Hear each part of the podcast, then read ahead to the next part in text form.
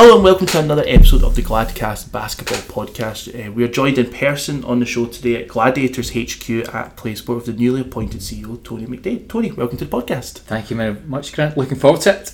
Brilliant. Hopefully, uh, Steve's warned you what, what we get like, and as you said, you have listened, so even better. Yes, I've certainly heard Steve a few times on, so I've got a lot to live up to. So, Tony has recently become the organisation's first CEO, having spent his working career kind of mostly in the education sector. So, Tony, why the move to professional sport? Um, very good question, Grant. I think it was the right time. I've had an involvement in basketball all my life. Um, one of those moments for many people that have been involved in the sport.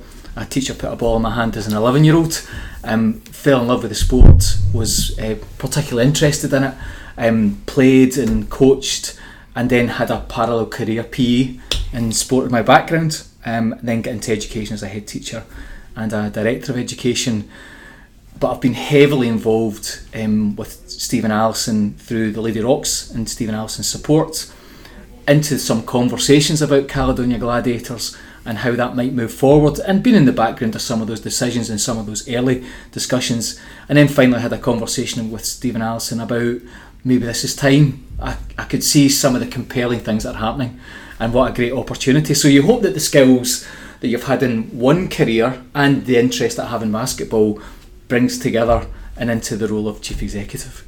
So, as you said, you've been involved for a number of years with the Lady Rocks. So, what's your own basketball journey? So, very good question. I played um, uh, for a, for a long time. Was involved um, as a as a player through the period of the late eighties, early ni- in, into the nineties. I played with Glasgow City for a long time. I was involved the year that Glasgow Rangers had the professional team. I played nice, there Nice. uh, for for a year, which it was there for that one year. Um, Kevin Cadle coached the team, so I was involved as a as a 19 year old in that environment, which was amazing. Um, Who was the players in that team at the time? so people people can Google them, but Butch Hayes, who was phenomenal, who played, who was uh, Michael Jordan's friend, played in the Bull. He was drafted to the Bulls uh, with Michael Jordan. Roomed with him. If you watch um, the Last Dance, Butch Hayes is in the background somewhere as well. Um, I saw just some noise in the background there. Um, so for us. Uh, there was Dan Davis, Alan Cunningham, Dan Davis uh, from the States, Alan Cunningham, Joe Moore. Alan player. Cunningham is uh, Pabs on below the rims, one of his favourite players. So What a player. Cunningham is uh, he kind of played a lot of time in the British leagues. Alan Cunningham, what a player he was. He had, he had a um, really interesting background from the States. Um, at one point played for the Harlem Globetrotters. Do you know, so he was he was a phenomenal player. So there was some really um, some of those players had played um, top end NCAA Division One, were playing in at a really high level, um, and Kevin Cadle was an excellent coach as well. Yeah, and obviously we know how much of an influence he had across the kind of British game. That's that's some journey to be honest, Yeah. Tony. I, was, I didn't know that, so that's, Uh, that's awesome. But l- let me be really clear, I was at the mediocre end. hey, but still being part of that story is pretty cool. So obviously coming across to the Gladiators, what what excites you about this project? We obviously see the move to PlaySport, which we're obviously in. Uh, we'll touch on obviously the big announcement yesterday of European basketball, and obviously we know about the kind of plans for the development of the kind of academy. But yeah, what what attracted you, or what excites you about the project? I think it's probably its potential, isn't it? If you if you think about it, what what we've managed to do is take the the progress that was made through the Rocks as the men's pro franchise. I think really importantly putting a women's franchise together as well and being one club. I think for me, then having our own arena and the really phenomenal potential of that. Um, really trying to raise the profile of the sport. I think we're in a really good position from a British Basketball League perspective. I think the investment from um, 777 has helped. Whether whether everybody will agree with that all of the time, but the reality is it has moved the sport forward. People are talking about the sport, um, and I think for us as a as a professional franchise, as Scotland's professional franchise, I think it's about the unlimited potential it has for me, and then really how we can engage with the community.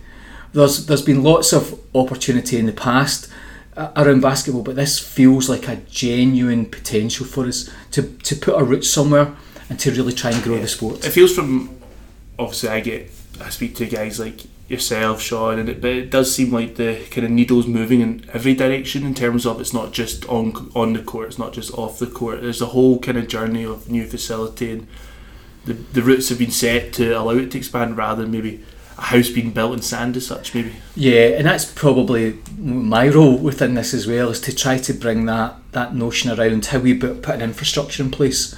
Um, there's again some really good work from from the people already in existence of, of, people like Sean and Lisa and all of the, the team. But really, in order to move forward, you need to build that infrastructure. You need to try and put some um, our connection with business partners and sponsors. We need to try and do that properly. Obviously, we need to try and engage as many young people as possible to love the game and come and, and watch the game.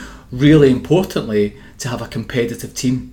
You know, when the players cross the white line, you know, they're really focused. And for us to support uh, Gareth or to support Miguel, that really needs to be all of us being channeled around doing that. So if you take all of those things together, what you then hope is that this is this is just all of those parts really give you an opportunity and allow you to look really further forward um, about the potential that we have. Brilliant. Obviously, we had the the big exciting breaking news last night, which was great timing for this as well. Like as uh, FIBA couldn't have timed it any better, to be honest. So obviously, thanks to them. Uh, yeah, how exciting is that for? Obviously, we we now know the route that the men's team are taking we know that the women are also going into Europe. How exciting is that for the whole the whole franchise and organisation? We hope that that's a, a, a, that statement of intent. Mm. You can see from what Stephen Allison have said, and it has been compelling during last season, that this is our ambition. Well, hopefully, what people will see from this is this is us acting upon that. This is about us moving it forward, not just saying it. It's not just words. It's not just words, and also it's not um, just the notion that we would do this for the sake of it. The players have earned the right.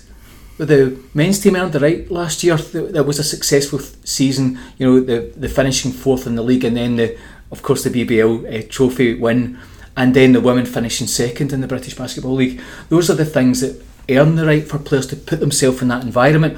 What we then hope as a franchise is that we have people coming to us and saying, do you know, this is a massive opportunity. Players who might have been thinking, well, not really sure. That raises the standard of the league. That raises the standard generally across um, the sport, and it also makes us look more outwardly. That we're that we're saying that we can go into an environment in Europe that people know that there are British teams that will enter. It's great that there are four teams that are looking from a men's perspective that are looking into the British into to Europe. We also hope that there's a there's an ambition around the women's team as well. So it was a perfectly timed announcement, I think. Yes. Not, uh, although we didn't quite know about it. it does sound, just sound like difficult basketball. People work their own deadlines and people. Yeah. But yeah, I suppose just you said for the overall franchise or even for the league, it's a massive kind of yeah. pull for a lot of whether player recruitment, but also external things like community work as well, isn't it? Yeah, what we want people to know is to recognise the the name of Caledonia Gladiators. We want people to recognise the quality of the British Basketball League. For us, this is about growing the quality of that league itself, us all being involved in that and being really clear that we're stepping forward. And you need to then be able to put yourself and test yourself in that environment. Um, I've heard Steve a couple of times on the podcast talk about that gap. Yeah. You go in and you if you win or you lose, then you know where you are. It's learning opportunities, isn't it? it is. And that's yeah. and that's something from you're, you're saying that Steve says it as well about well, if you don't do it, you never know. Yeah. And I think for I my, my personal opinion on the round about Europe and the BBL is that some teams have just been almost playing it safe and happy with the kind of status quo of it. So it's brilliant to see, and I'm obviously delighted that it's the Gladiators doing it and kind of going, you know what, we're doing this, and it's not just in the men's team; it's actually the women as well completely isn't sport about uh, taking yourself out of your comfort zone. Absolutely. And I think this is an ex- a perfect example of that, in which you take a deep breath collectively, put yourself in that environment, and test yourself. And then, as a fan, get your passport ready yeah. and see where you're off yeah. to. And we'll, we'll, we'll all be there together. I know. And so I, I suppose the route seems to be for the men BCL qualifiers then drop down into Europe Cup or Euro Cup, whatever one it may be. It would be the Euro Euro Cup. Cup um, from from my recollection of that as well. But you're, you're quite right. Put put yourself in the first place and then see what the next, the next bit takes us. Um, and what you hope, and I think really for us, the key for us is that there are some home fixtures, that we really get the opportunity not just to go away for a couple of events away from home. In fact, people here get to see what European basketball looks like. And and the quality that goes along with that, top class you uh, high performance sport at its best. The theatre of basketball um, and and seeing that from a European perspective, we hope that that sells the game. Yeah. That we hope that people get really excited by that. That you know, young people that have never seen that, or maybe only ever seen it through the NBA, that you really capture the excitement, and we, we think that Europe is a is a perfect way of doing that. I suppose if you do look at it that way, you just have to look at the top end of the NBA at the moment. It's all European guys that Yeah. are your Giannis, Lucas, that are leading the way, and or The Joker. Joker as well. so of course, is guys leading the way are all kind of European, and it'd be uh, brilliant to see more British, Scottish people taking that opportunity to see it, to then maybe asp- aspire, insp- aspire to be like that. You've also got to ask yourself a question: Why can't it be like that? Yeah, don't you, around ambition? Because ultimately, those players had to start somewhere. They had to start as a 10 year old or an 11 year old, and you hope that they've been inspired somewhere along the way. And it might be because their country has had a tradition in it, but you need to start somewhere. yeah, And that starting might very well be that 11 year old seeing a European player coming in PlaySport in East Kilbride and really being engaged, and then ultimately them aiming for that. We, we now have an environment in which we can we can do that. I think. um, amazing. Uh, it's really, really exciting, and I suppose you just had seen the reaction on online last night, and even into this morning of both fans of Gladiators, fans around the league of that kind of excitement and saying like, "Oh, this is going to be good," or exciting anyway. It's been tremendous. There's been lots of people who've been contacting us today as well, and we've also had some journalists who would not traditionally come and talk about, you know, some Yeah, yeah, yeah. sports journalists that are then coming in and showing a real interest in it and saying, "Wait a minute, something is happening." Yeah, what, what does this mean, and how how can we make money out of it? I think that's be- ex- that's probably the thing for I the think that's, journalists, ex- isn't that's it? exactly what's happening. So obviously, uh, going back to yourself, I know it's kind of early days in the role, but what is it that you see as your kind of first big job to kind of tick off? Or Well, I think there's two or three jobs. I'd like to say there was only one big job. I think by the nature of this job, there will be several. El- there are several elements to yeah, it. of course. First of all, is obviously trying to make sure that we get the roster sorted with Sean and Lisa and the coaches. They are well underway, and this you know that off season is making sure that our teams are ready. Yeah. You need to make that's that needs to be the priority. The second big one is making sure the arena's ready, um, and you know that becomes a real priority for us as well. That people can come in, they can see the fan zone, they can see the arena itself, and and they get a real buzz, and it is something completely different to them as well. Um, so th- I would say that those are the two big things at the moment. There are several other things that sit behind that as well. Trying to put our high performance or academy structure in place as well, and really just trying to to grow some of the structures within the club and the organisation. So lots of jobs. There's lots of jobs. Some of them glamorous, some of them less so. Absolutely. I suppose that's the exciting thing of professional basketball, isn't it? yeah, very much, very much. So obviously, just what you touched on, they're heading into the kind of new season. No doubt, recruitment's kind of nearing completion. Um, how are both rosters looking, and what can fans expect from the teams on court? Do you think?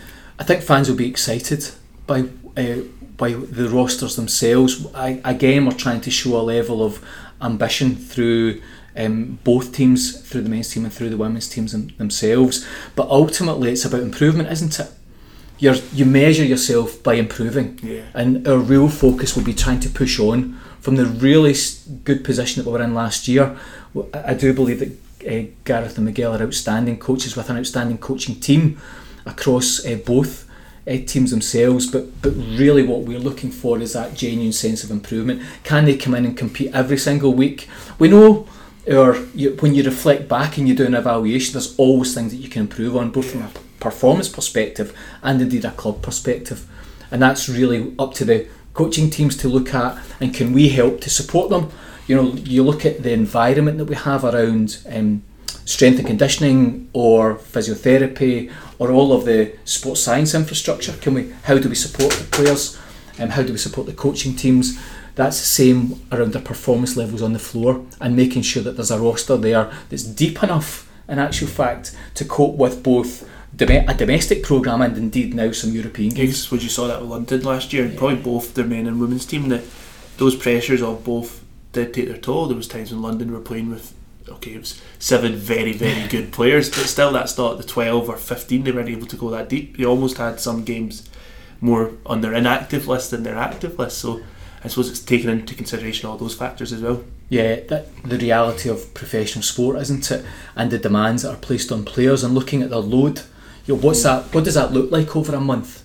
How do we try to build in some rest periods for them that they're at their maximum level when they're on the floor and making sure that they're um, inevitably injuries happen and by the nature of the sport. You're up in the air a lot when you're landing. Some players will get injured. It's just the nature of it. We just need to make sure that they're supported as best we can, and indeed, if there's some degree of injury, which does happen, that the, there's a process of recovery. Uh, players are supported, and the coaching team are supported. I suppose that's something that becomes a lot easier to manage now with PlaySport as the home yeah. of the Gladiators rather than in the past where one minute your men's team are training over, say, the Kelvin Hall, the girls over in the Lagoon, or wherever it may be, Emirates, or anywhere round about Glasgow, yeah. having that all in one place, strength and conditioning suite here, no doubt as well, becomes easier. The logistics are incredibly important. Yeah. I mean, that, that might seem a bit dull, but you're quite right. If you take a strength and conditioning suite, which we're putting, we're going to put in just now, um, the reality is that we know that the, we can schedule the players' practice times we can look at when when it's available to us. We'll have a practice court and the main court. So there's two courts sitting there. So even from a scheduling point of view, when do players do their strength and conditioning? When do they then go on the floor? Um, what does that look like? And obviously the coaching teams look at that. They look at how they manage the players on a day-to-day basis or a week-to-week basis. But we're now in a position where we don't say, "Oh, we don't even think we have a hall today," Absolutely. which is which is the reality. And it's um, a reality for a lot of Scottish sport. indeed it is. Indeed it is. So we're in a very fortunate yeah. position. We'll not take that for granted. Absolutely. We're in a very fortunate position and we'll try and utilise that during the course of next season. And how much are you seeing it, especially during this off season, uh, Gareth and Miguel working together? Is there that crossover happening between both teams? It really is, and to see it close up has been fascinating. And what you can see is them having a discussion around some players um, them talking together about whether they think that person is a fit, what the strengths of that player will be, actually talking about style of play, um, what that might look like, um, and not just with Gareth and Miguel, you've got Shan. Um, you've you've had uh, Daryl in the mix as well, and you can really see them work off each other. I think seeing this close up will be the true benefit yeah, for the club. Yeah. That you can really see people who've got some expertise in the sport really learn from each other. And, and I think if we can create an environment in which our coaches feel that they're going to be continually learning and learn from each other, then everybody benefits from that. And that's why a really unique situation like doesn't probably happen in any other club in the country where you're seeing those two if you just take the top two guys, Miguel and Gareth's brains coming together to say, what do you think of this person or this? How's this going to work? It's going to be very beneficial. Yeah, you, I do think there's a direct benefit. I don't think that's simply about, um, you know, it's a nice thing to do. I think it's a genuine benefit for us. It is a unique opportunity that we have. They, it happens to be they get on well with each other, which is good. and and they're they're good in that environment. But even with that, their their discussion and their technical discussion around the game really moves their own thinking forward. And if you can move their own thinking forward around their development as coaches, because no matter whether you're in the, the game as a as a rookie coach or you're 20 or 30 years down the line, you need to continue to, to, to develop and to learn. The game changes, doesn't it? And if, you need to be ahead of the curve, yeah. not chasing something. And I think what we see with both Gareth and Miguel are people who are pretty humble.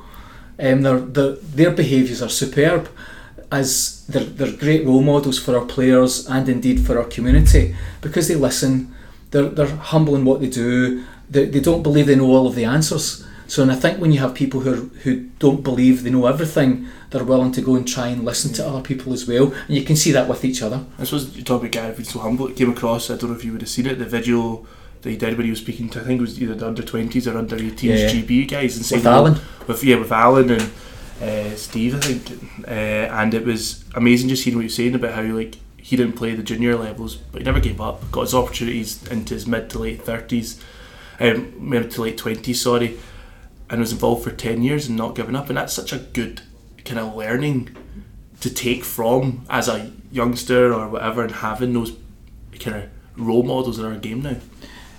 And he's been able to take that into coaching as well, yeah, hasn't he? I think you can see that you being a coach has to fit who you are as a person. And I think you can see him evolve into a coaching role that takes the strength of him as a player. The very things that you've just mentioned about stickability around the part about determination, about being able to put up with the fact that it will not always go well for you. Yeah. I think that he he encapsulates that for us. And then what you have with Miguel is somebody who's pretty much seen and done it all, Yeah. but doesn't reflect on that, doesn't live on that, lives on the next thing, not the last thing, and really has a desire to do really well and to see them working together. And I, I, going back to Gareth, I think that he is somebody that is you've seen his growth as a coach even during the, the course of last year. Um, I think him having the opportunity not to think about being a player and a coach, which is almost an impossible task, and he managed that. Yeah. I think by managing that just probably showed you what he was going to be like, and I, I think we believe that we've got um, really of the best people possible in those circumstances, and I think that's our long term commitment to them as well, and then supported by people like Shan or Darrow. Um, that that coaching environment for us is really then how that translates to players, and indeed right through the whole club. Brilliant. So let's let's move on slightly. And uh, Steve spoke last time on the podcast about creating that fan experience and game nights here uh, at PlaySport, and obviously with the plans of the kind of the smaller mini project before obviously the kind of grandeur kind of plan. What excites you about those plans? I think it's about a game day experience. We really have the opportunity to do a couple of things here, Grant. We, people who love basketball, we think we're going to give them a high quality product, that they're going to come and they're going to see some excellent players, um, both from a, a men and women's point of view. So we want the basketball community that exists within Scotland. There's a big basketball community in Scotland, as we know, because we've been involved in it, that they get the opportunity to come and see the thing that they love. However, we also recognise that lots of people don't really know the game. And what we want to do is give them a whole that whole entertainment. Entertainment, Come to the fan zone. Come before. Come up with your family. Come with your pal. Have something to eat. Have something to drink. See the environment itself. There'll be some music. There will be the uh, some fan zone entertainment before you then go into the to the arena. We then want that arena to be high quality with the jumbotron and with with a, a fan engagement activity as well. I think we also want to try to involve fans in that. Fans are the lifeblood of professional sport. That there's a genuine emotional connection. That they're not just tuning in for the one and a half hours.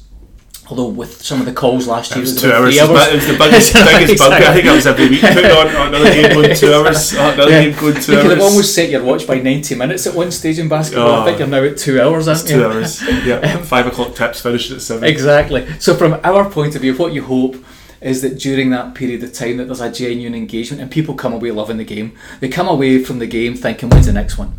Or I'm really interested. They see the mascots, they see the entertainment value that comes along with it. They see dancers, and and, and from there, what they're doing is that they're they're aspiring to something, and, and actually they're having a good time. I've I've got to I've still to have the conversation with my, my five year old about the, the mascot uh, change. So I'm, I'm as the season gets closer, I'm going to have to ease that one into conversation. now you might well we can have this conversation later in the season but i think they will be delighted at the change now that's not saying that rocky wasn't wasn't superb but what i'm suggesting is that the next iteration will be really good yeah, it no doubt will be. It no doubt will be. But I think uh, I don't think I said this to Steve last time round. But in March there, I was away in Berlin with some friends on a stag do such, and we went to an Alba Berlin Ah, ma- match and a lot of my friends, a couple of them were basketball guys, a lot of them weren't, and it's amazing how the whole arena setup, the whole atmosphere, the lights, the jumbotron, the engagement between the kind of on court, off court, outside of the arena as well, superb. And a lot of them went like, "Grant, is this something that happens fan experience kind of wise at home?" And I was like, "Well, to a lesser degree, yeah." But everything what yourself, Tony said, Steve said, is about it's not just America Americanizing it. It's just making it feel like a good place to come and be in. And that you said it, entertainment. Yeah, that's we- what we're all looking for now. we want people to have fun we want people to enjoy a, an, an environment in which it is genuine entertainment but we also want to write our own story with this you know th- this needs to be created around Caledonia Gladiators. Hmm. That story for us. We get the opportunity to do that. We get that as a Scottish professional basketball team. So we have a, a distinct identity. We want everybody to feel part of that identity collected collectively. That there, there is an emotional connection to us. And you do that by, by bringing people in, them thinking, wow, this is something that we're really interested in. This is, and it has a high ambition. That there's quality behind what you do. We're not, it, we understand that people will have to put their hand in their pocket in a time in which obviously financially people have other considerations. So what we want to do is that this is it's a no-brainer for them. Hmm. They're thinking they've got a family or they're with their pal. What can we do? Or can I go and check if we've got a game on? And really looking and thinking I'm coming into the game, Yeah. and and I'm seeing it not just as that one and a half hour, but they're coming prior to it. They're maybe staying a wee bit later, or indeed there's an opportunity with the fan zone that people can come and watch an away game. That's something that we hope is a bit different Yeah, absolutely. particularly if you take Europe now, and we've got a European night, and it's away from home. and We, for those who don't, Grant, I'm hoping you're on the plane with us. But, but for those that I'm It's always not, paid for it. Perfect. it's like, well, we'll maybe talk about that later. Brilliant. That's, that's been recorded. Brilliant. the reality for us is that people can come in here and, and come as an as a group and then you know have some food, watch the game, mix together, and have a sense of a Caledonian Gladiator um, identity Yeah. for us. And I suppose that's something that I think a lot of the teams around the league have struggled with since COVID is bringing back that kind of identity or that kind of fan engagement because a lot of time the hardcore British basketball league community is quite small in terms of putting their hands in their pocket, supporting their team, and teams do need to work hard to bring that audience in and creating those wee changes, differences, entertainment again puts it away from you know what this isn't just a 40 minute match or an hour and a half time it's actually two three hours of brilliant with a family time or time with your pals and it's it's great to hear these plans to be honest you hope that when people come along, or we believe that when people come along, that what they'll see is this opportunity. They will see that if they've not been to a game before, well, they go away loving basketball, but they'll have been entertained during Yeah. the course of that, and it's been something that they've really enjoyed. And for them, we then believe that they will go and tell other people about it as well. absolutely so let's talk about uh, the leagues as such especially let's concentrate on the WBBL first um, there was a lot of comments made towards the end of the season um, about the kind of raising the standards. Um, what do you see as the kind of future of the WBBL? Because Steve had also mentioned in the, in the podcast with me last time about well, if it's not going to be good enough, we'd maybe look at doing something else. What do you so yeah? What what do you see as the future of the WBBL? It needs to be of parity to the, the men's league, doesn't it? I mean, it's a no brainer. Yeah, in this in this situation. So for me, and the, reality for us is that if you're going to invest in a professional women's team, that the quality of the league and the quality of that product is exactly the, mm. the same as the product of the British basketball men's version of that. That it's not a a university a BUCS plus league. Yeah, because and ultimately that's not a criticism of universities because ultimately you can understand that universities have a high performance program but you're then limited. Yeah, if it's a professional league that you're having a distinct professional team that there's a professional environment in which you're looking at the the in, the playing arena that, that people are playing in that we're moving away from school games halls or university games halls and we're trying to make sure that those high performing women athletes are then given the same opportunity. That that will look at it and that, that doesn't mean exactly the same experience because the games are slightly different but what we need to try to do is to grow the game. And we need to try to make sure that there are people and there are four or five clubs definitely with that level of ambition. There must be others out there as well. For me this is not about a look back this needs to be a look forward what do we do next on this we strengthen this about the standards that, that's expected that we, our expectation is that that game experience and that experience for fans is of is of is of real quality. If you can do that, then you'll improve the game. You improve the environment, and indeed more people will come and be engaged in that process and not think of it as a second best. Because at the moment, if you're really honest about it, it, it looks completely different. It, it does look an environment in which we're asking our uh, players who worked really hard during the course of the week to go onto a floor that actually, when you look at it, you look at the recording of the game or you look at the game. what colour lines is it? Exactly. The what what yeah what colour lines? What's baskets like? Um, what where is the the um, where are the referees? I'm sitting on a bench, literally as a school hall bench. we need to move the game forward, and I think there's an ambition there to do that. And to give the British Basketball League some credit, I think that they recognise that. I think that that would be what you believe. Mm. That there there is, and my optimism around that will be there's a groundswell and there's certainly a key number of people who recognise that. What we need to do is keep bringing that to the table Yeah. and keep reminding people that this, the women's league needs an investment and needs to be of a needs to have parity. There needs to be a similar standard. That I suppose you saw, with it. t- I think it was today the announcement that the WBL has the kind of first almost paid employee of the a general manager, and that's the kind of a starting stone, I suppose, to Yeah. moving it forward. It- it's it's a starting point, and you need to start somewhere. I I think that's a good move. I think that when you see the speed in which the the men's league has moved forward, we'll be able to measure the women's league if they can if the if that can move at the same pace, isn't it? Absolutely. Absolutely. So similarly on the BBL side, we see the influence obviously of, as you touched on earlier, seven seven seven on the league and on the London Lions, uh, and obviously the league looking for kind of new ownerships for certain clubs. Uh, what do you believe that the kind of BBL looks like short term from what you've seen already? I think it's a strengthening product. I think when you look at it, and okay, there's a bit of uncertainty around Manchester, but there's interest in it. Um, if I take the positives, if you look at the influence of London, you could take the, the, the viewpoint, oh well, you know, they're they're getting ahead of everybody. That's who we need to get after then, isn't it? And not feel sorry for ourselves in that in that uh, situation. There are some really um, good clubs that have been in the in British Basketball League for a long period of time. You know, the Leicesters and Newcastles of this world. You, they're they're strengthening up what they do. You can see the new arena around Sheffield, where it's on the move, isn't it? Yeah.